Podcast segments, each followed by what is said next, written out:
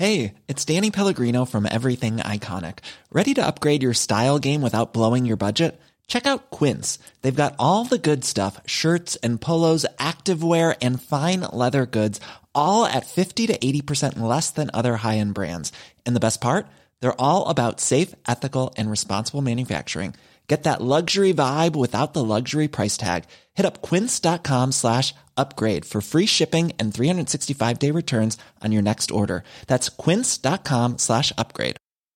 Quality sleep is essential. That's why the Sleep Number Smart Bed is designed for your ever evolving sleep needs. Need a bed that's firmer or softer on either side? Helps you sleep at a comfortable temperature? Sleep Number Smart Beds let you individualize your comfort so you sleep better together. JD Power ranks Sleep Number number 1 in customer satisfaction with mattresses purchased in-store. And now, save 50% on the Sleep Number limited edition Smart Bed for a limited time. For JD Power 2023 award information, visit jdpower.com/awards. Only at a Sleep Number store or sleepnumber.com.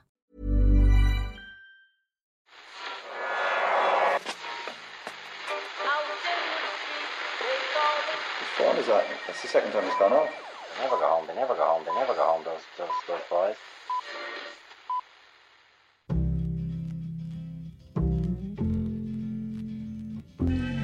And I said, I want to win the league, but I want to win it better. You can understand that, can't you? Yes. Good lad. So he's almost like having a second captain in your team. Second captain, first captain, whatever. Seen tears from Bubba before. First Masters win was followed by another Masters win. And the tears were flowing there, but for the first time in long enough, it's tears of joy for the United States. We need to start more Irish Times Second Cap- Captain's podcast with the tears of random sports people. That's still that's still going. Thank you so much. I know. Thanks Who for is having that? me. That's uh, Bubba Watson. He uh, is hugging his captain, Davis, the man who uh, decided not to pick him in a pretty humiliating move, uh, considering Bubba Watson's like number seven in the world. Uh, but then decided, That's how much America means to Bubba Watson, Ken. Yeah, God is great. God is great, Davis. That's what he said. Or God is great, Captain. I think he said. Would you believe he's a big fan of Trump? Oh, Is that surprising? Can't believe Yeah. I can't believe that. Tears are what have defined the sporting weekend just gone. Not just the tears of that idiot, but of thousands upon thousands of men and women from Ballyhaunis to Belmullet who were blubbing their way from Croke Park on Saturday. It's producer Mark Horgan in for Owen uh, for today's show alongside Murph and Ken. Hello there, Mark. Uh, Murph, I met you at about 9 pm on Saturday night, and I must admit, that I did question whether your emotive description of the scene you had just departed from at Croke Park was the result of you once again being cruelly overserved in the establishments around the stadium. But it seems, with your eyes uncrossed today uh, before me, that you're still as taken aback by the emotion that was expressed uh, at the uh, final whistle on Saturday. Well, leaving aside the uh, hateful, uh, vitriolic attack on my uh, person there, I, I, I think it's probably best for us just to move on.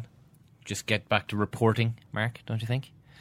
Um, yes, there. I was standing outside the Hogan Stand pub, where, where I often go after a post-match pint. Um, standing there discussing the game. Actually, I say discussing the game. Oftentimes, when I go to the pub after a, an Ireland final or something like that, I have my ear cocked to hear an angle on the game that I hadn't, you know, in the ebb and flow of the game that I hadn't really noticed myself. I didn't. There wasn't one person saying anything about the game that went beyond. Oh my god, it's happened again. That's all basically I heard. But there was a guy standing directly behind me, about maybe 55, 60 years old. Uh, a Mayo jersey and nothing else on. Uh, a little sort of green Well, something green and the red. bottom half. Oh yeah, but I mean, uh, no jacket of any description, jumper or anything of that nature. Uh, even though it was quite a cold October evening, and uh, he was staring out onto the road, onto the North Circular, and uh, you know, not saying anything, not really conversing with anyone. And then, about maybe ten minutes after that, after I first noticed him, uh, his two grown-up sons walked uh, kind of towards him, and the two of them had been crying, uh, judging by their faces.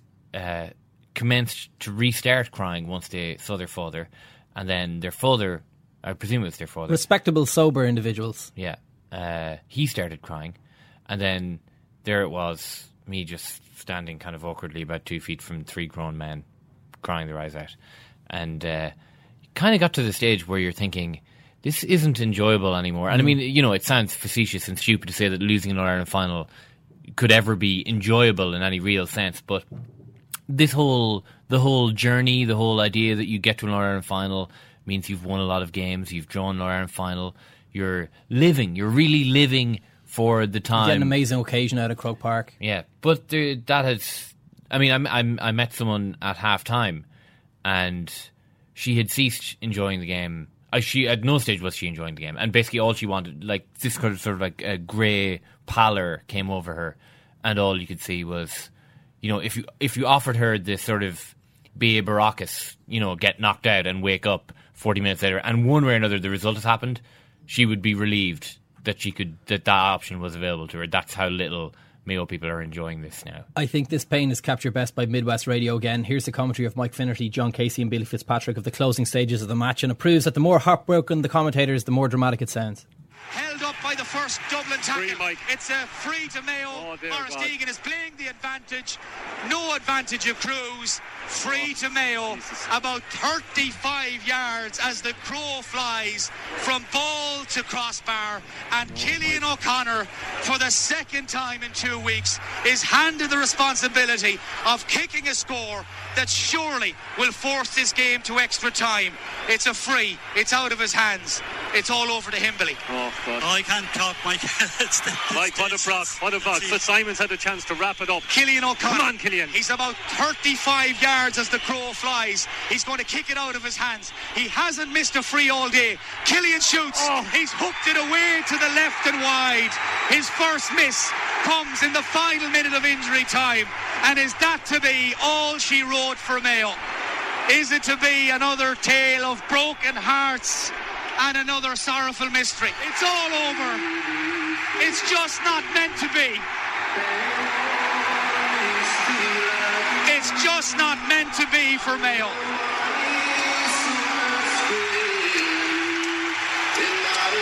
They fought the good fight. They're carried out in their shields. But for Mayo, it's a story of second best one more time. Dublin win to back All Ireland titles.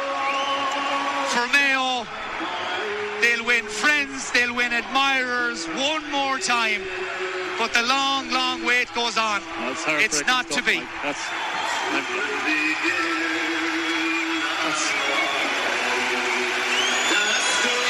that's, the sound of the old triangle rings out around Croke Park. Tears streaming down Mayo faces all around us. They gave us some game. They gave us some adventure this summer again. And they tried everything they knew. Dublin worthy winners in the end by a single point. Oh. And there's no doubt about it, John Casey. There are ways to lose All Ireland finals, and God knows we know better than anybody that story. But the way Mayo have lost it today, it's up there with the worst of them. Sorry, it is, Mike. There's, there's nothing between them two teams. Absolutely nothing. Them fellas now have three All Ireland medals in their arse pockets. And what have we, Mike? It's unbelievable. Is there ever a, a God going to smile on us? I mean, Killian was unreal from the frees. I mean, left it to the bitter end. He's going to take that one home with him, Mike. That's all he's going to remember. Robbie dropping the ball, the penalty. Ah, give us a break. Give us a break. For God's sake, that team deserves something, Mike, and that's just not. I mean, Dublin, Dublin and Mayo. There hasn't been a kick at the ball. Draws, draws, replays. Dublin snatching it by the minimum of margins, and the slightest little bit of luck. It's just hard to take now. My heart bleeds for that team out there, and then look at them. That's that's tough going, Mike. The sadness of that commentary really isn't helped by the back and track of the old triangle. Then, the old triangle. By the way, whatever Ken happened Ken to Early was sniggering throughout that whole thing. By the way, yeah, whatever happened? he happened thought to it was hilarious. Yeah, Yeah, that is a classic. It would take a heart of stone not to laugh mm. moment, I'm afraid. A scumbag. I'm sorry, but, you know, what can you. But wait, maybe it's just a defense mechanism. Mm. You know, I have to.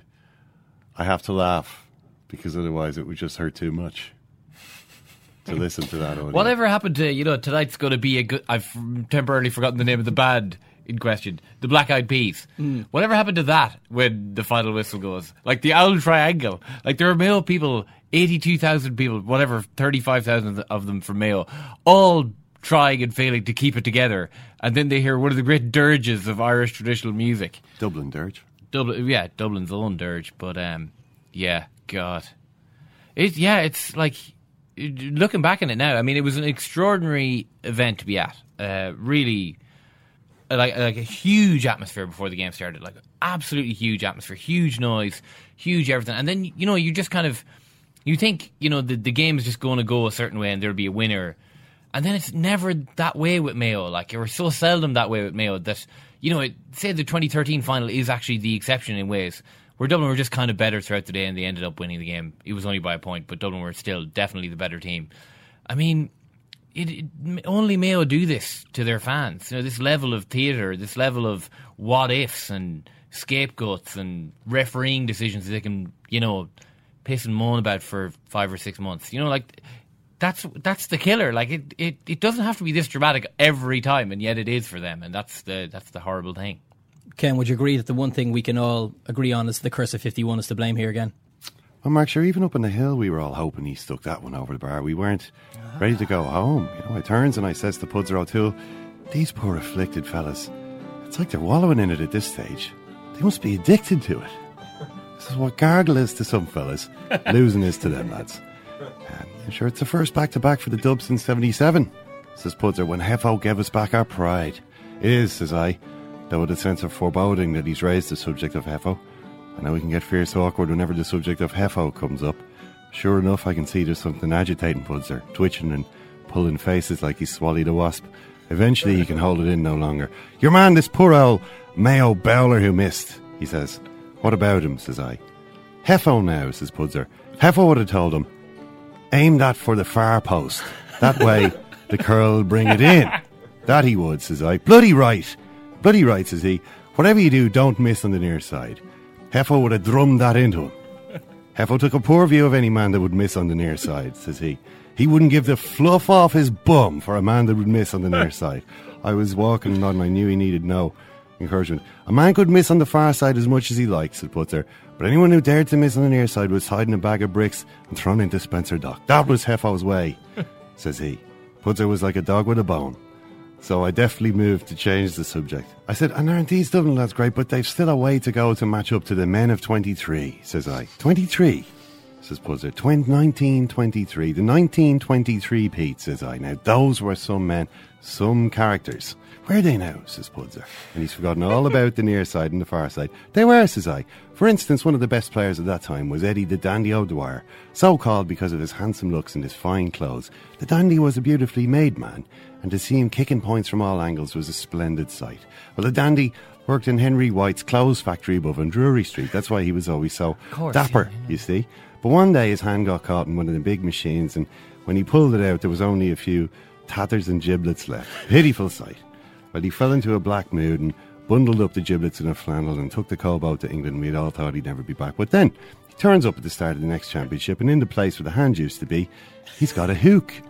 Of course, there was hemming and hawing from the county board how he is going to catch balls and kick points with only one good hand, but he looked back at them with a fierce, determined look in his eye.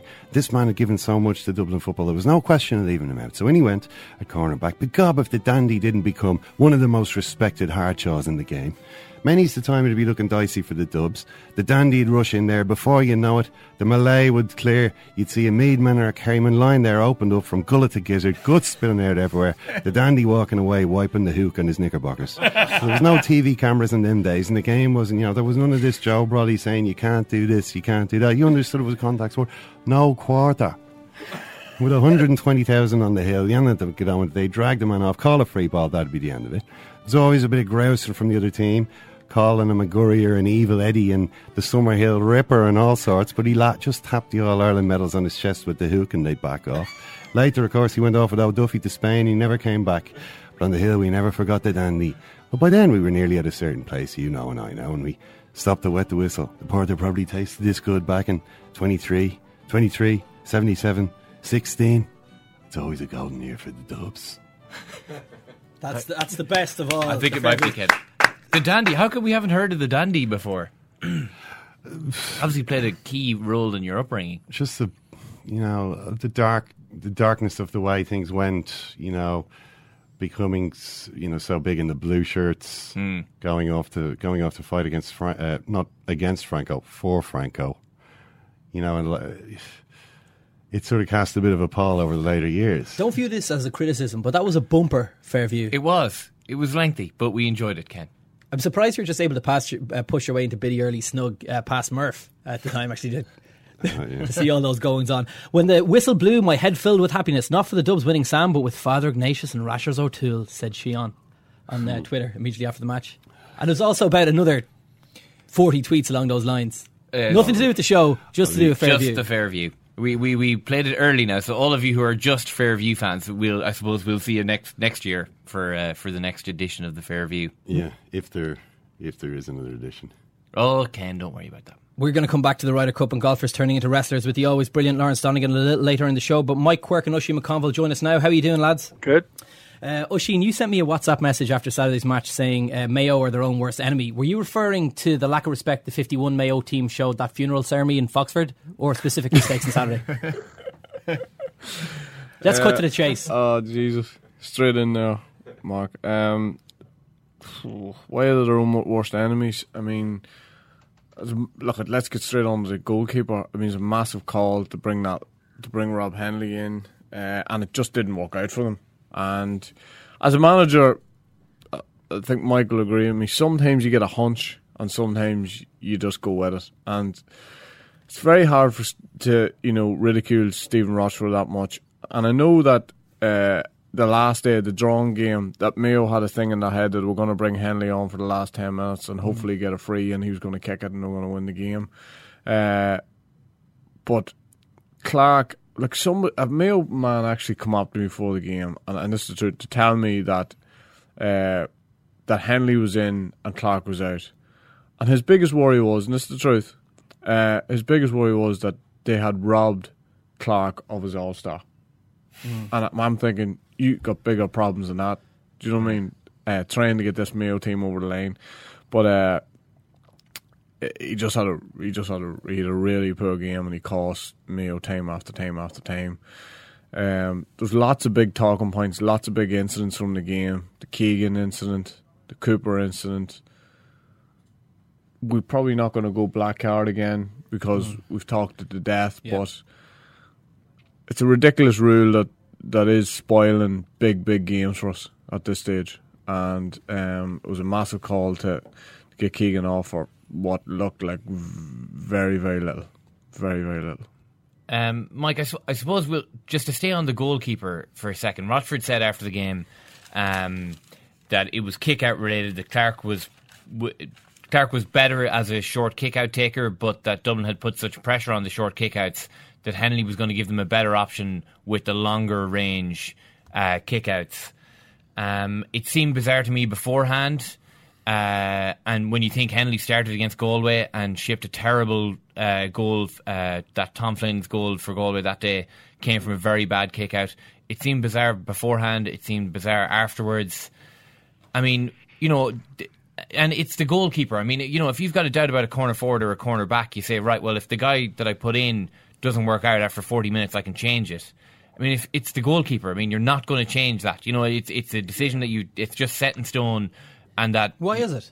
Well, I mean, well, the idea would be that if you take your goalkeeper off after after say if Hennelly had given away the penalty and he didn't get a black card but gave away the penalty, to take off your goalkeeper at that stage would might seem that that would destabilize the situation even further. I don't know what what you think of that, Mike, but yeah, like I think I think you know, and and it, it obviously was the most obvious, most significant thing that people are hanging their head on and say this was a crazy move.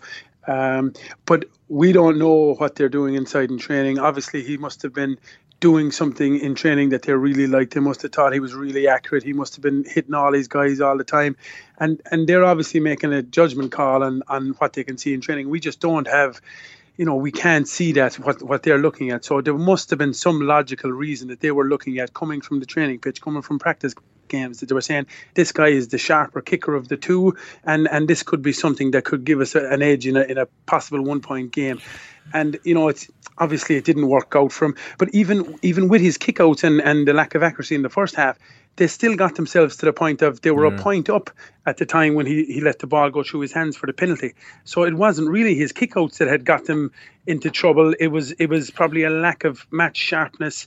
And you know, just that was a that was a gimme, easy ball, easy catch, cleared out with a hand pass, and it's gone up the field, and it turned into you know a major major problem, and, and obviously black card and penalty and stuff. So I, I just think the kickouts, yes, they, they, they were an issue and they and they, they hurt them a little bit, but they had recovered from it and they had moved on, and it was just a handling error really that that, that murdered them in the finish, you know. And I know people are going to hammer Rochford now for it and say it was a bad call, and ultimately it was.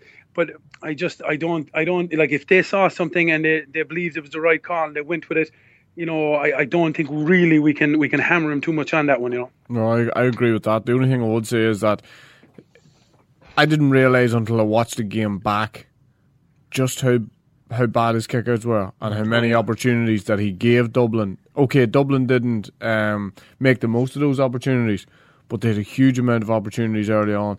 Every time he kicked the ball, I was going, "What are you Yeah, doing?" see, see, this is it. I mean, th- th- that's as well why you don't change your goalkeeper because it is so destabilizing. You know, th- like if you change a guy like obviously there's pressure on Michael Fitzsimons coming in to the Dublin team or Paddy Andrews or uh, Paul Mannion or whatever, but you change the goalkeeper. I mean, the first kick out is all of a sudden a huge moment in the game where he, if he loses this kick out, then Dublin get a surge of confidence from that.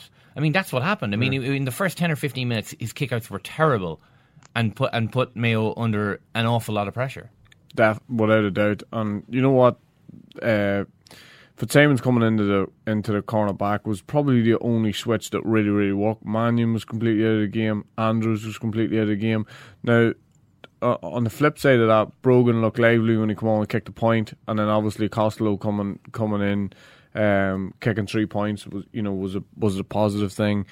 But the likes of Mannion and Andrews, who had that opportunity, I thought were really, really poor as well from a, from a Dublin point of view. Just before we move on from Hennelly, and he's obviously the clear scapegoat, and even if it wasn't the final as of such importance for Mayo, you'd feel sorry for any individual that gets deconstructed and blamed for one major howler, which people are going to look back upon. How did you lads feel as players when your own um, games or the games your teammates were criticised really heavily back in the day? Did you think it was it was kind of how's that changed now? But would you have thought that amateur players getting criticised really harshly is um, is unfair, or do you think if you're on the pitch that you're kind of open to criticism and open to harsh analysis? You know, I, the one thing I, I, I do hate hearing is the amateur thing. Mm. Uh, amateur player, so what? Doesn't that that to me doesn't really matter if he's amateur or Well, not. Well, it's something you sign up for. It's it's part of the game. If you're a professional, if you're a professional sports person, you're getting well paid for it. You know this is part of the deal. Well, uh, yeah, when you I, up. I understand that, Mark, but it, it is a choice. You know, we do Mm. make a choice at the same time. You know, we make a choice what sport we go for. We make a choice if we're going to see it through. These guys have all seen it through. How Did you would I- feel that like that when you were a player? Yeah, I felt like that as a player, and you know what? We were beating the club championship last night, forty-five. We were two points up. Game time time up. I floated fifty, went into a forty-five, went into the square, and, and the other team fisted the ball into the net. And you know what? People say you be sicker almost, you know, having gone through that or losing in that way. You- just say, uh, for me last night, I just walked away and I said, that's just sometimes the way sport crumbles, and that's just sometimes the way, um, you know, we've we've won lots of games like that. Do you know what I mean? If I would, if I as a as a teammate of a player who's getting serious stick down through the years, and I have played with players who've got stick down through the years, I've got stick myself at times, but uh, you just got to suck it up, and everybody gets behind that person. And you know what? You know, it, sometimes that can help an individual, depending on the mindset. You know, if you take stick and you're able to take it on the chin, if you're able to learn from the feet and learn from what you're doing and move on. The only thing is, I would say things have changed a lot from even from when I played, and that like I last played with Armagh Championship 2008, so we're talking about eight years ago. The microscope now, is, you know, is, is so intense. It's so much more than it was even six, seven years ago, and he's getting vilified on social media, and uh, I'm not on social media, but like you know, I'm aware of the fact that he's taking a bit of stick, he's taking it through the paper, but like if you have a bad game, sometimes you just gotta you gotta take it on the chin and you gotta say, look, you know, I did have. He know he he'll know he'll know in his heart of hearts, you know, just how bad he was in that game, how much he he cost me over times. But do you know what he, he he's a, if he's a strong character, if he's a strong character, then he has the opportunity to turn that completely on his head over the next twelve months, and that's the opportunity you have as a sports person, and and it can be cruel sometimes. Like it can be really really cruel. I I went to that game and, and you know what I was in, I was in neutral and and all that there, and I was just analysing it, not analysing it, but watching it, the game for what it was. And I really enjoyed the majority of the game, except for I was sitting behind five Mayo supporters. And it, it was almost like their life, this was going to shape their life for the next, I don't know, next year or 12 months or whatever it is. They were so passionate about it. Every time Mayo scored, the five of them got together and, and they hugged them. These were grown men. Do you know what I mean? And it it just meant that much to them. But I was just, uh, you know, halfway through the game, I was going, I just, I just hope Mayo get over the line mm. for these five people in front of me as much as for you know the rest of the forty thousand supporters, the players, and all that sort of thing. But it's just sometimes it's just not going to happen for you, and it, if it keeps happening and keeps knocking you back, people say, ah, that'll be the end of this Mayo team. Mayo will be back next year in the semi final or the final. You know what I mean? And they'll be there or thereabouts. If as a as a, a man from Armagh or even from Ulster, when I watched those two teams, how physical they were, you know, how athletic they were, and how under pressure a lot of the time they were able to do the right thing. There was mistakes made, don't get me wrong. We could not, in any way, shape, or form, compete with that at the minute, and that, for me, is the is one of the most sickening things that comes out of Saturday. Yeah, and I, I think anyone watching it from any other county, I mean, I mean, what I thought was interesting was Dublin's uh, reversion. I don't know what you thought of this now, Mike, but I thought Dublin did try and revert as much as possible to a running game. Um, you know, McMenamin picked up the ball a lot deeper than he had done in the drawn game, for instance. And the punishment they took trying to run the ball through Mayo, I mean, I, I you know, I, say we're we're talking about county allegiances here. If you're from Kerry watching that, I mean, I think the blueprint is there for Kerry. That, that they just need to learn how to tackle better. They need to learn how to defend better, and that's what Mayo have shown everyone else. That Dublin's running game can be stopped if you're athletic enough to actually just run with them.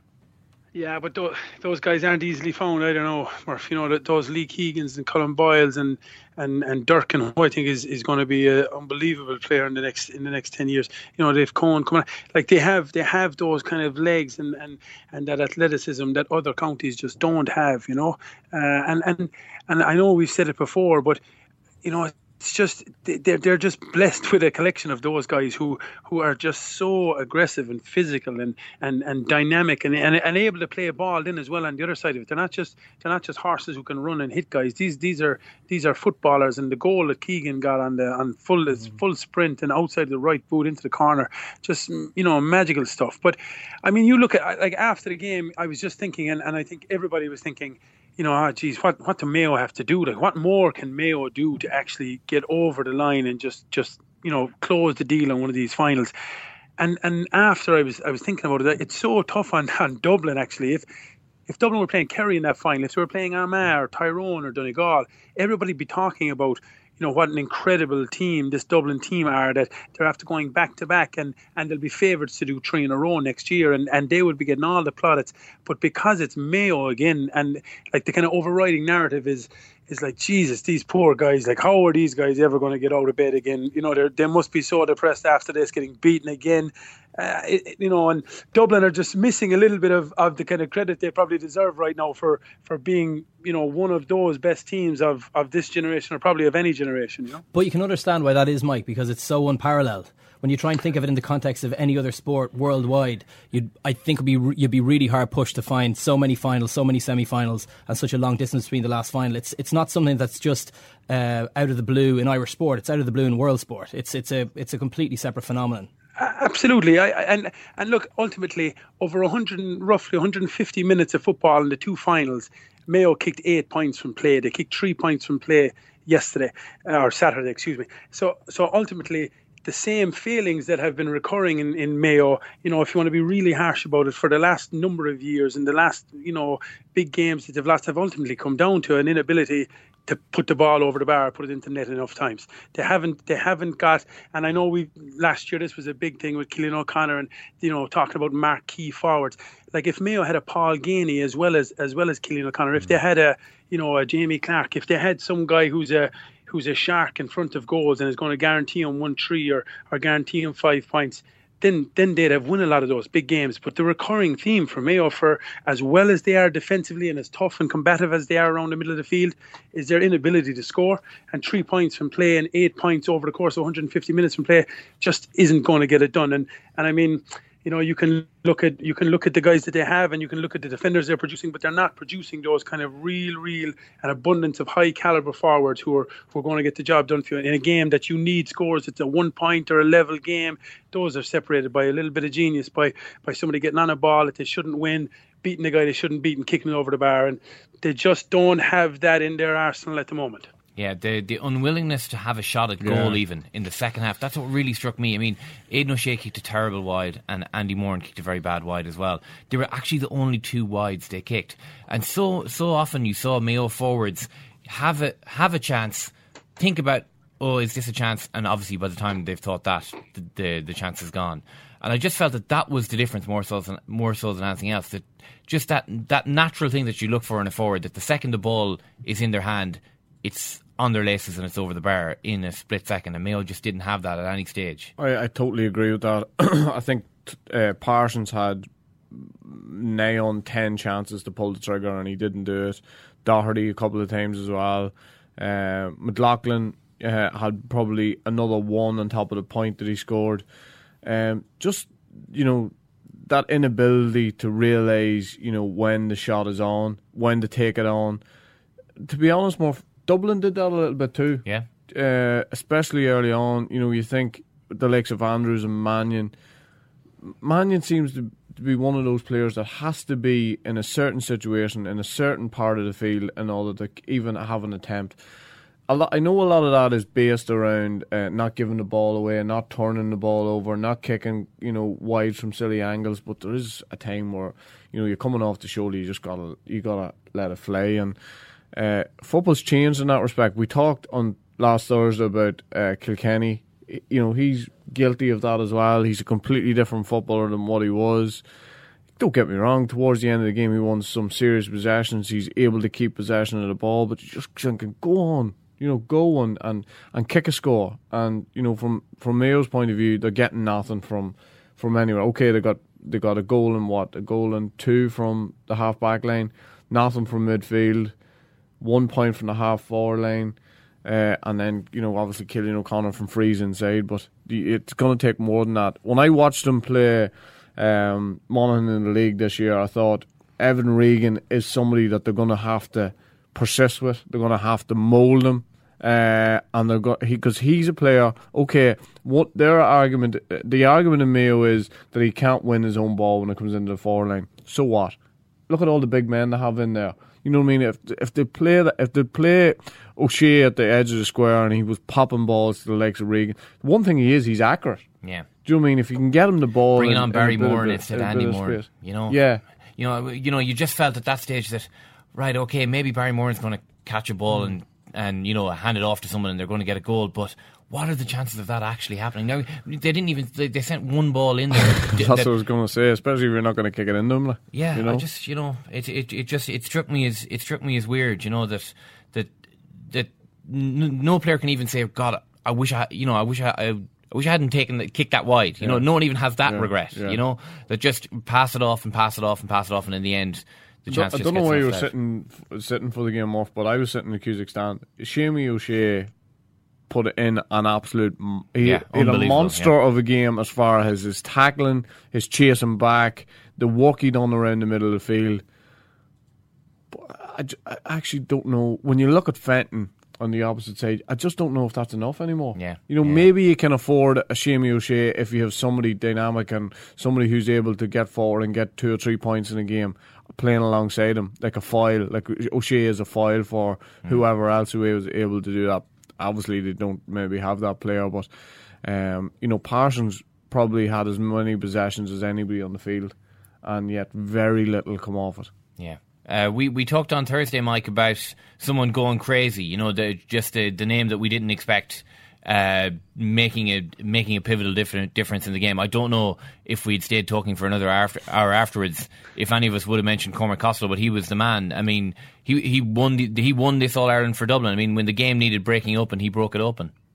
Yeah, and, and you know I remember him playing his, his first his first senior game above it. It was a it was a National League game above in Croke Park, uh, first round of the National League, and Paul Murphy actually, and Paul Murphy from from Kerry was marking him, uh, and it was Paul Murphy's first National League game, and and they kind of they broke about even, but but he looked like like even back then he looked like an absolute certainty to be a championship starter, and that was that was that was probably three years ago, and he, he's gone off the boil a little bit since, but I, I, I rate him higher than Mannion. I, I, I couldn't believe he wasn't playing more, and and its impact. I, I've spoke I spoke about this before about, you know, in the GAA we've got to we've got to really, you know, it's all about the 15 that start. You know, it's it's we've got the all stars for the 15, and it's it's all about those guys. And if you don't make that 15, it's it's you know, fellas are, are walking around with their head in the sand for a while.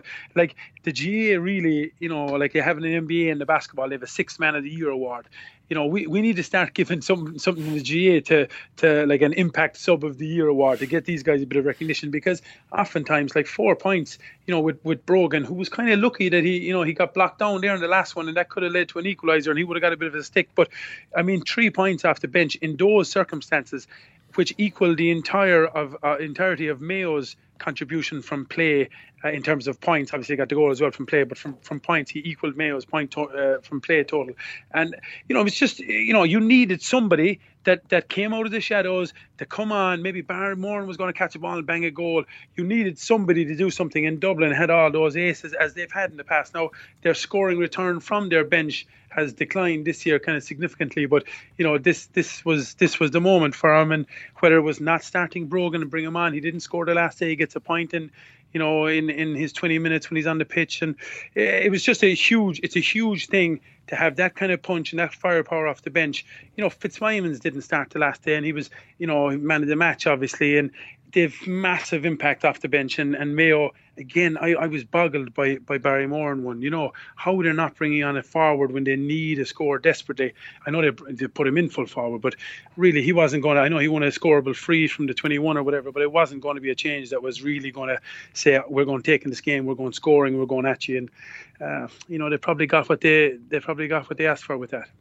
Mike, you mentioned how this uh, marks Dublin as a great team now. They'll be going for the three in the row next year. How high on the all-time list are this Dublin team? Do you think? Oh, it's it's it's it's scary to be honest. You know, like I, I keep I keep going back to the fact that Jack McCaffrey was watching that game from the stands, and Rory O'Carroll was wherever he was. You know, these guys were a footballer of the year and an all star last last year, and Dublin, you know, put in another two guys uh, John Small, um, and uh, who am I missing? Davy Byrne. And they, they, they're they're without these two All Stars, and their defense didn't miss a beat. You know they were they, you know they were just they just kept going. And next year you're going to be adding Jack McCaffrey into the backs and possibly possibly Rory back into fullback. Uh, I mean, it's just it's it's it's scary the options they have, and Cormac Costello is going to gain huge confidence out of his contribution to the final. Mannion's going to, you know, you know whatever retirements they have, they are best suited more than anybody else to cope with those retirements and to drive on again next year. And just the way they talk about, you know, whether, you know, whether it's Jim's mind-boggling philosophy has them brainwashed into this whole every individual game as its own entity, you know, and even the way that, that, that Connolly spoke after the game about they weren't talking about defending an All Ireland, they were talking about attacking a new one. Um, and I, I just think they're, you know, if they don't win it next year again, it's going to be some incredible kind of a team that's going to beat them, you know. And three in a row, three in a row in the modern era would be, I don't know if it would ever be surpassed, to be honest. Yeah, no, I'm just going to say the probably the only person to lose realistically is Bastard you know, apart from that, I think you know everybody's going to stay. That's pretty ominous. I've had a few guys through college from Dublin, and honestly, uh, a couple in particular, two boys in particular, but uh, they would walk on any other county team. These guys aren't even in the forty-five. Do you know what I mean? That's it's insane. You know, just the sort of talent that they have, and anybody who gets an opportunity to watch the Dublin Championship and just sees. I know not every player playing in that championship is from Dublin but to see just to go down the country and compare it to, to other championships, I mean, like it's ferocious. Like it's it's just of a of a much higher quality than it is anywhere else. And Sounds pretty ominous for my own particular, Murph. Well, it does. You know, it does, and it. Uh, but at the same time, we're still going to be talking. I think about the same three teams in this time Yeah. next year: Dublin, Kerry, Mayo. Yeah, and it, like Dublin can still only play twenty of these guys. Yeah. You know what I mean? Like that. Obviously, it is scary, and if, if you you know if you watch the Dublin Club Championship, it's on a different planet to to Yeah. other clubs. But I mean, at the same time, you know, they, they you can still only play fifteen of them, and you know, Tipperary used as many players as Dublin did. To get to an mm. All Ireland semi final, you know what I mean? They- Like Tipperary, who have the bare, you would say have the bare mm. fifteen of like twelve players capable of playing to an inter-county standard. When at the All Ireland semi final stage, they had used 23 players and Dublin had used 24 in the course of the championship. And Dublin were playing games where all they had to, all- the only thing that they could get from games in the Leinster Championship was a chance to run the bench. Yeah. You know, so I mean, obviously, you know, you can you can paint this any way you like, but th- it goes back to that that thing that winners get to write their own history. You know, Michael Fitzsimons had a brilliant game, and you know, p- probably w- did deserve to be man of the match. He soloed the ball for 40 yards. He was 25 yards out in front of the goal in the last minute of an All Ireland final, and the last thing he wanted to do was kick the ball over the bar. And he he managed to mess up a situation hmm. where you would back a junior B player Yeah. to do the right thing. I mean, you know, obviously we can say Dublin are absolutely brilliant, and they are. I mean, Brian Fenton has yet to lose a game as a Dublin hmm. footballer, you know, and he's played for 18 months. At the same time, this is not an All Ireland final that they went out and blew Mayo No, away. absolutely not. You know, like you, you can say, right, you know, what what what what what next for Mayo? You know, like how you know how desperate is their situation? Their situation was, I mean, you know, they should have gone to extra time. You know, Cillian O'Connor would back himself to kick that free. Uh, Dublin had a chance to kill them off even after that and failed to take that chance. I mean, you know, like they're obviously you know you can say what you like. Dublin are the All Ireland champions, so basically they can do whatever the hell they like. You know, and they we, we can say whatever we like about them. Do you remember the time that McManamon run through and Connolly was off his shoulder and he managed not to end up Yeah. getting the ball to him? I mean, like I mean, Dublin had so many opportunities. You talk about Fitzsimons the last thing. I mean, why not kick the thing over the yeah, bar? You- fist the ball over the bar. Yeah, Like, he- any any anything, just get it over the bar, and uh, to to want to shift it off to somebody else. That's that's sort of where football is, though. More Yeah. at the minute.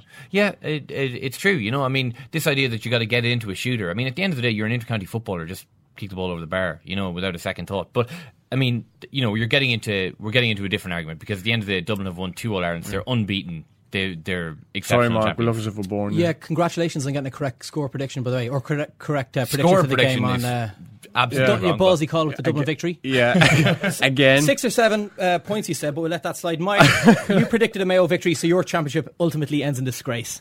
yeah. Well, you know what? If I said I said maybe Mayo by a point, so if you if you if you count back there, one point is to a draw. One point, like I'm I'm probably closer than than uh, than he was really. That is actually Math, true. you know? That is actually true. Uh, yeah. And I can't believe I cannot believe the two of you are criticising Michael Fitzsimons, a cornerback, for hand passing the ball to Bernard Brogan on the loop, 13 metres out from the Mayo goal.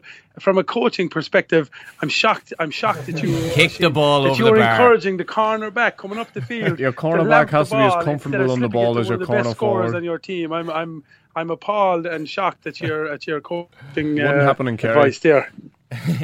Thanks a million, lads. Thanks, No Mark. I've lost it. The First Minister's name. Kieran Murphy, our second captain, and John Henderson, former Kilkenny and Wicklow hurler. Thank you both indeed for that. Uh, that's our lot for today. Just one headline. The British Prime Minister Theresa May is to meet the Taoiseach Enda Kenny in London tomorrow. This morning she's at Stormont meeting Martin McGuinness and uh, also Theresa. Sorry, I've lost it. The First Minister's name. Arlene Foster. Arlene Foster, thank you for that. Murphy you did so well during that GAA slot that I thought you deserved a new bed. Ah, thanks, man. That's the first time it's been played in the podcast. McDevitt and Early trying to keep you down, you know? I know. I, I mean, I, I, the second I did it, I said, "Well, I'm sure we'll be hearing about that now all the time." That's like a one a week kind of a bed. You know, you Mm. got to play that all the time, and nothing. Crickets ever you- since it happened. Since you burned the political kingpin, Sean O'Rourke, have, uh, have your manoeuvrings for the Oireachtas report job, have they borne fruit? Well, Mark, it may surprise you to hear this, but it's all politics trying to get the Oireachtas report job. I can tell you, it's, it's quite frustrating. You know, I mean, if it was done just on a purely who's the best man or woman for the job, you know, I think I've I've done enough. I think that I've enough credit in the bank. I'm still waiting for the phone call, Mark. Uh, just going back to just going back to the Mayo lads, how much criticism do you think those lads will take back home? We were talking about this immediately after the match on, on Saturday. Is it more that discussions about the final with Mayo people are completely unavoidable? So Yeah. when Rob Hennelly or Cillian O'Connor are strolling around, everyone will be referring to one thing, even if it's not an overtly negative A critical- critical yeah, sense. yeah. But you know, it's not like they'll be slagged off at home in Mayo, but it's just the only thing people will be talking about. Yeah, well, during club games, I presume it'll get mentioned. Yeah. Uh, well, I, you know, I don't know. Maybe uh, club football in Mayo is different to every other footballing environment I've ever played in. But if it's not, then it probably will get mentioned quite a bit. I mean, if Cillian O'Connor gets a free from that position in the field in a Ballintubber game at any stage over the next four or five Mm. weeks, I mean, you know, uh, but it's it's that's maybe the easier stuff to handle. You know, like if you're out playing a football game, then you know you have an answer. You know, d- the answer is in the playing of the game and the winning of the game.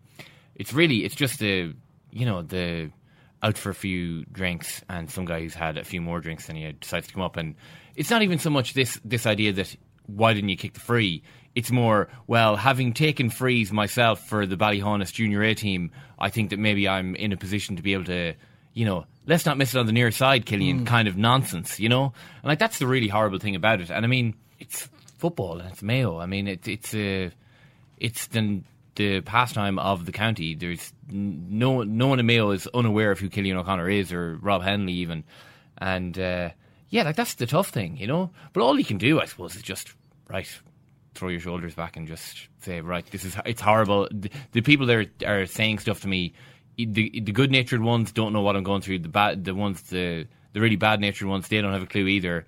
So I don't think it's going to get a lot worse than inside Cillian O'Connor's head for the next couple of days. After that, everything is an improvement. I, I Mm. hope. They just have to win one. You Yeah. know, it, it's when you were talking about the fans in, in Croke Park. I was there for the for the the first final, and it just struck me it was exactly the same. Nobody was enjoying it. The Mayo, any Mayo fans surrounding me weren't at any point, even when they were leading with with Hmm. um, I think six or seven minutes to go in the first game when they went up a point. Nobody was smiling. Nobody was really. It was just. It still was always a pained expression, Hmm. and it just struck me when my brother when Shane used to play for Leinster and used to play for Ireland, and when it came to the stage when Leinster were similarly, you know, um, described in newspapers as you know per- the perennial losers and were you know um, kind of a kind of sense of the team that they were in comparison to to Munster, that it just wasn't enjoyable um, going to any of those games as you know a brother or uh, for him was just a case of this nothing mattered apart from just getting one win and for turning a corner, and it's almost it seems that it's the only thing I could compa- compare it to is that the what a family would almost be going through until one of their family members, you know, succeeds in something he's been trying to do for ten years. Yeah. is now in the case It's of Mayo, in- county-wide. it's county wide, and it's you know because it's it's fifty one and all the rest. As absurd as that sounds, it's almost the heartbreak that those people are carrying Yeah. has just a much more personal feeling than anything I've ever seen. Yeah, and that idea as well that you know you can just get judged on your merits then after you've after you've won hmm. something, you know. So it's not it's not even a case that you can go down as as legends or heroes or anything like that. It's just once you've won one, then you just you you slot into the the realm of All Ireland final winning teams, and you can say right, well, for five or six years they've been consistently an excellent team, so that's their career, that's great. But up until up until that happens, I mean, people could say whatever they liked about that Leinster team. I mean, it was you know they were a Mm. pinata for any rugby pundit who wanted to make a name for himself, or anyone who just wanted to just you know say something cutting, and And they won once, and everything changed. yeah, and like that, uh, like that's the thing, you know, that like there's. You can say, well, we don't believe that. You know, we, we don't believe that we're losers or we're bottlers. Mm. But until they won one, they, they kind of didn't have an answer for it. All they had an answer for was between themselves saying, well, we're going to change this. Everyone else just could just had a free shot at them. And we've seen that since as well, that people just take free shots at Mayo and that's that's it. That's, you know, unfortunately, Mayo people just have to accept that rather than rebelling against it. That's the same thing for this Mayo team. I mean, Cillian O'Connor is 24 years old. Yeah, it's insane. He's had he he's had a career of four intercounty footballers in the space of however long he's been playing for Mayo. I mean, he's gone through more big games, done more amazing things, suffered more heartbreaking defeats than any four footballers that I could that you could sit down and choose. Uh, and he's twenty. He's got another ten years of this left. You know, so all he has to do is win one, and then, you know, then he can just get on. Then he can get on with his life, and everyone in Mayo can just get on with their lives. And until that happens, it kind of feels like they're in a state of suspended animation, you know, just waiting for this thing to happen so they can just kick back into normal. Ken, the football show is available now. Let's find out what's in the aforementioned football show. That's. Yeah. They have asked for that, really. Yeah, you can laugh. That was the World Cup. I'm a little bit of an idealist, but having said that, I want to be like me. You don't know what you're talking about. What did you know that? I managed to stay alive for 16 Oh, and a half going to years. leave it there. I'd say it to your face, and I'll say it to you now. Come down Swansfield and we'll see them, won't we? What you doing down here, you shawny man? It was a very special football show because we had uh, Richie Sadlier, a special Richie Sadlier in the studio with us for the entire duration. Uh, so we talked about all the football on the weekend, including the FA, uh, FAI Cup semis and what Dundalk's success means for the League of Ireland and whether it's entirely welcomed by everybody who's part of it. Apparently not. Donald O'Neill says England lose the Ryder Cup, all six players losing the singles. This is Brexit for you. Ken, the happiest people of all this weekend were people like yourself, dubs of the true blue variety, Oh, who, are, who are also pro Brexit. You Yeah. got a defeat for Europe like you asked for? Uh, I did, yeah. Well, I don't. I don't take that much pride in the European golf team. What? I mean, it's it's kind of funny actually because I am a, I am a kind of a, You're a committed European. a European. Euro weenie. Mhm. Yeah. yeah. I do believe that we should try to work together, the peoples of this troubled continent, this ancient boneyard of Europe. You know, we should try and join hands uh, and and uh, and work together. And yet, when we get together to play golf, I just really don't care. Um, But did you not hear Bubba Watson? I mean, that's that's what this tournament means. Well, it's, it's interesting that it means that much to Bubby, Wat- Bubba Watson, all right. I was kind of surprised by um, surprised by that. What, what about how much it meant to Rory McIlroy? Well, Rory McIlroy just doesn't like. I mean, Rory McIlroy is obviously a big competitor. Mm. Uh, in I'd, I'd say he's one of these guys, you know, who uh, he'd be the same now if you were playing cards against him. You know, he'd, jeez, you wouldn't want to play Rory McIlroy ping pong. I'd say he's one Mm. of those kinds of guys. So when people are screaming abuse at him from the crowd, and golf players aren't really used to that kind of stuff. That uh, I guess he kind of gets his juices flowing in a way that maybe just that circle of yellow stars and a blue background alone can't quite can't quite do. But, you Mark know, Mark Wayne tweeted us to say McIlroy showed no class and showed how stupid and arrogant he is. Were you a fan of Rory Macho Man McIlroy Murph? Yeah. He's, he's actually as ripped as Ric Flair now. Yeah. and did a serious woo Yeah. there on the on the eighth green. No, I mean, I, well, I, I, there was very little to dislike in uh, Roy McIlroy completely losing his mind for Turning like into four a or five seconds. I mean, yeah, like, come on, he's getting abused from a Mm. height by like really some of the most easy to dislike people in the world. I mean, the Ryder Cup every four years when it's held in America. I mean, we should thank it for corralling fifty thousand really not people that I'd be looking to spend a whole lot of time with in one place and get them to act as boorishly as possible. and describe the scene on that eighth green then. Okay, so uh, it's a par three. Uh, Patrick Reed uh, hits his shot to about twenty feet. Rory's got uh, put the length, the entire length of the green, about fifty-five or sixty foot. He's And- just had a confrontation with somebody on the seventh. Yeah. a fan who's been ejected from the from the course. Yeah, and uh, he gets up to this putt. I mean, himself and Reed have been shooting the lights out completely for the uh, preceding seven holes. Uh, birdies all birdies all over the shop. p- Putts going in from all over the place. Uh, Reed is, you know, shouting a lot, like he's like mainlining adrenaline. Uh, Rory steps up, rolls the putt in for fifty-five feet. Uh, goes completely mental, cups his ears. You can hear him mouth, hear him shouting, "I can't hear you," multiple times. And then, of course, Reed rolls in his putt for twenty feet. He goes completely mental, and then they fist pump, and it completely that act of cordiality and sportsmanship completely kills the atmosphere for about three holes until they ah, actually listen. We we do hate each other again, and they start rolling putts in again. Rory was- hadn't calmed down by the 18-2. Here he was at the press conference afterwards. I admit I don't look like the athlete of the day supposed to look. That is, of course, not Rory, but the American Dream. My JB Holmes. just a little big. My hand is just a little big. But brother, I am bad, and they know I'm bad. Actually, my favourite player of the day was young Thomas Pieters from Belgium, who played and beat JB Holmes. He beat him with uh, he beat him actually relatively easily, Yeah. but he got four points uh, from four games, which is a record for any novice. But also, he said he wasn't getting too much abuse because no one knew who he was. and he constantly refused to give uh, Holmes any tap ins. It Yeah. was driving him, driving Holmes insane. Really, really round. Funny, brilliant. yeah, Uh, but disgraceful scenes, as you mentioned, uh, from the crowd, of course, Ken. Uh, Philip Reid wrote in the Irish Times today. Ugly, uncouth, unacceptable. And as an example of how the few can outshout the many to pour poisonous venom into a system, the behaviour of a number of USA golf fans and their manic verbal abuse of European players at this 41st Ryder Cup at Hazeltine outside Minneapolis has smeared it all. It's been nasty. So just to give you an example, Sergio Garcia was getting abuse. Um, it's in quotes here. Sergio, you suck. And then no European player emerged unscathed. Thomas Pieters, Pieters, you're a dork. is in quotes in this piece.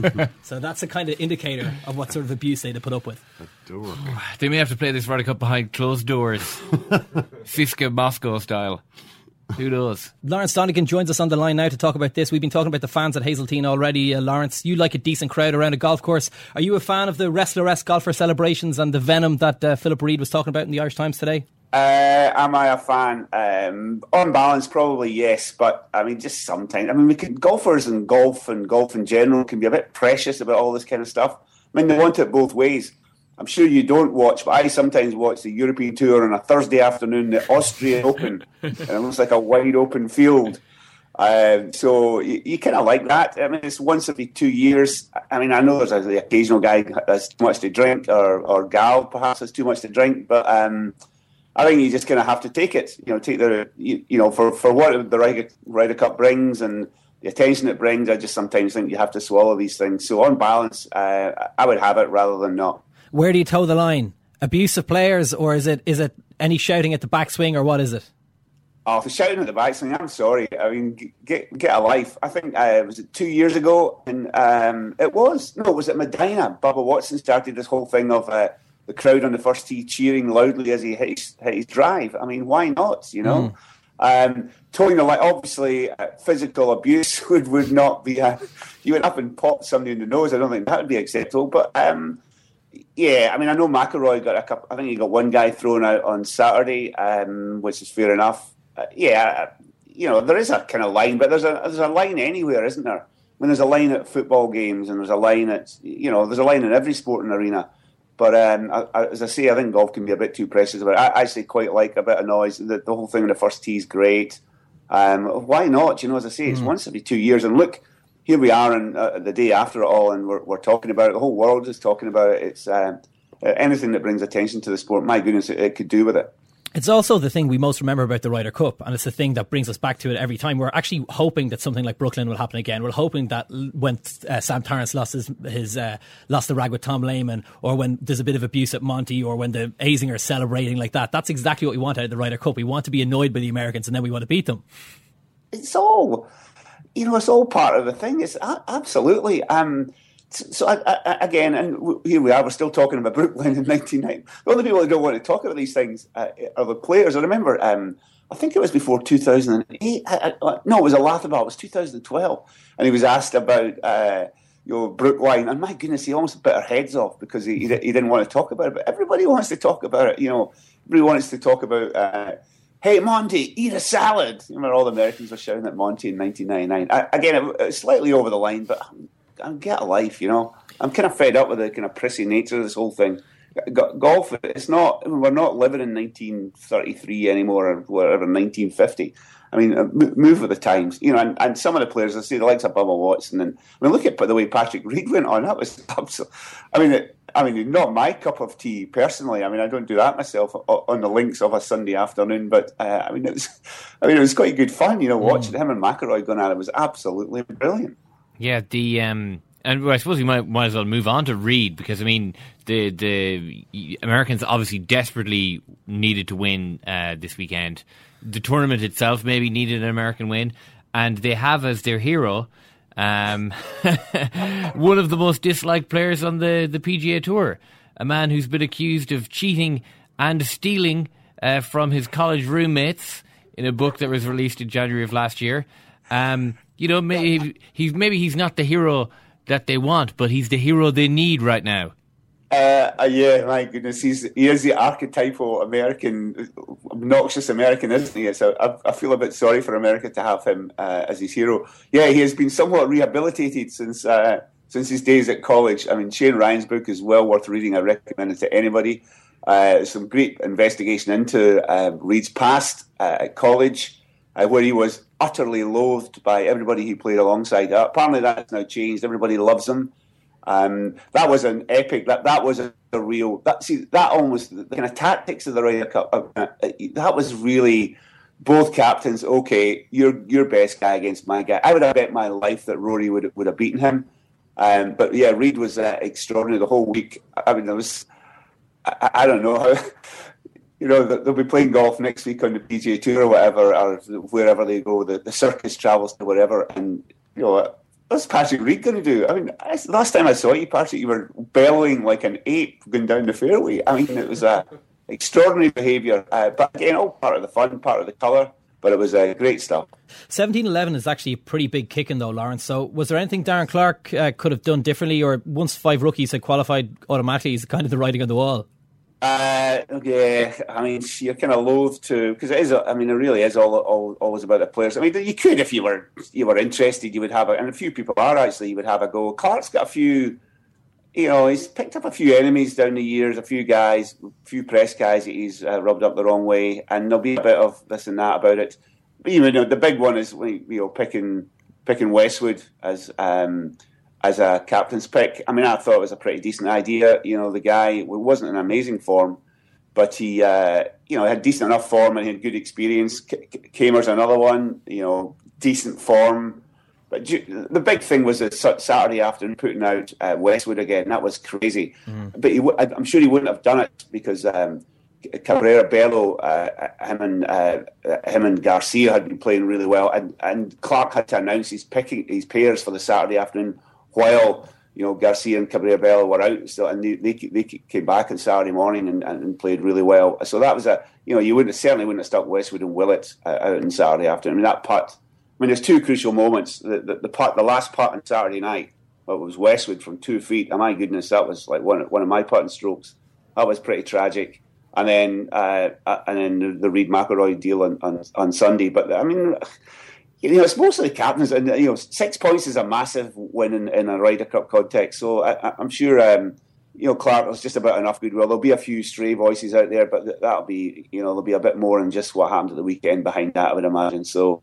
I mean, by and by, he did a pretty good job with, with what he had. To sum up, Lawrence, we're all agreed the Ryder Cup did need a US win, and maybe even a slightly abusive American Ryder Cup win helped the event even more, I think. So thanks a million.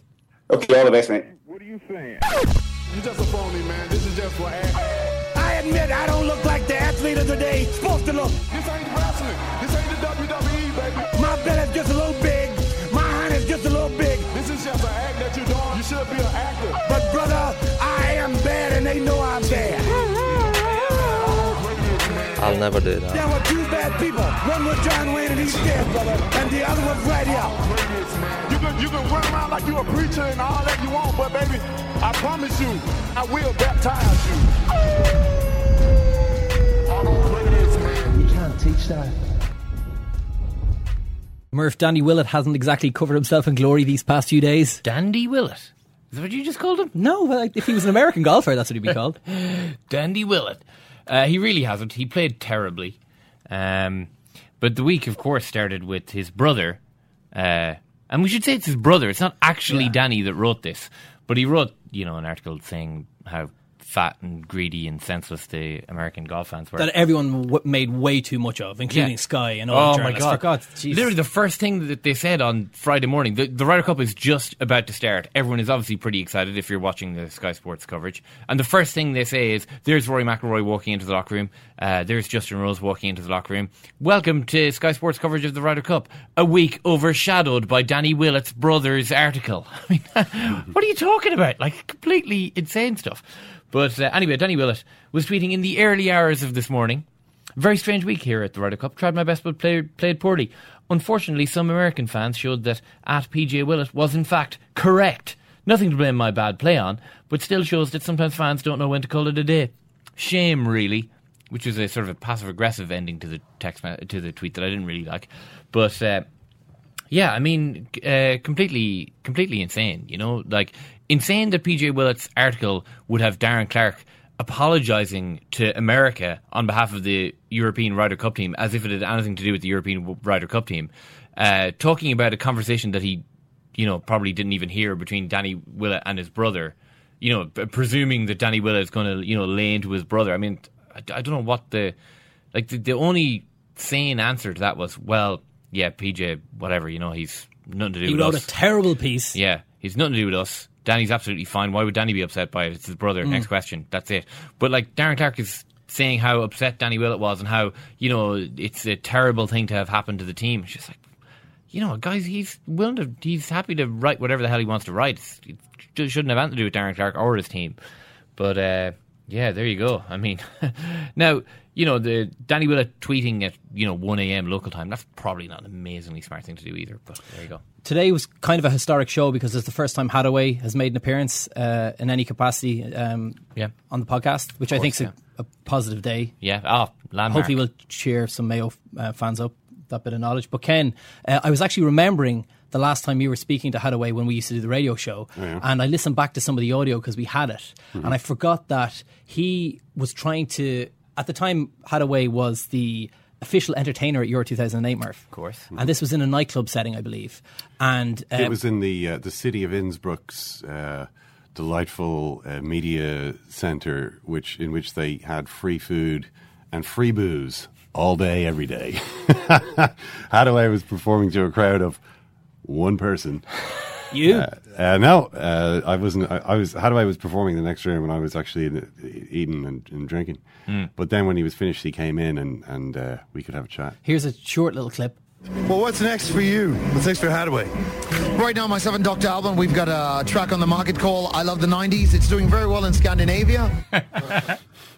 Big moment for Haddaway. But What's uh, next for you? What's next for Haddaway? But Haddaway in that interview was referring to how he's such a big star that he doesn't need a passport when he's going through security, and also that he, when he goes through security, he also uh, at one time he likes to carry around large amounts of cash with him Yeah. and had forty grand on him. Yeah. Recently, carried it through security, and In then Munich, yeah. yeah, and then it went off, and he produced a, a tax statement to you that he had in his person at that time to show how much the authorities had taken off him. German tax police had had detected his brick of cash with the metal detector and had taxed him, which is disgust. But it was all right because he made so much cash from touring around former Playing where that came from. former Soviet republics, Yeah. uh, playing at oligarchs' sweet sixteen birthday parties. So That's a living, Ken. uh, it's a pretty. It was a lucrative living, as he was at pains to explain. He showed me a lot of boarding passes. You'll never guess who I've got to play at my Sweet 16. Who? Beyonce? Well, well Haddaway, but, you know, whatever. Yeah, so we uh, could really do it a Ken Haddaway update, couldn't we? Yeah, that'd be great, but I don't know. He's in Innsbruck. You've lost anyway. He's touch? He's probably in Innsbruck. He's apparently owns two apartments in Innsbruck. He was telling me this as well, could was be, he? Yeah, it could be in one of them. Right, that's all for today. Everyone, make sure you listen to the football show that's available right now. Tweet us at Second Captains and come back to us on Thursday for two more podcasts with Owen. Thanks, Ken. Thanks, Mark. Thanks, Murph. Thanks, Mark. Thanks, Ken. Thanks, Karen. And thank you for listening. And sorry again, Mayo.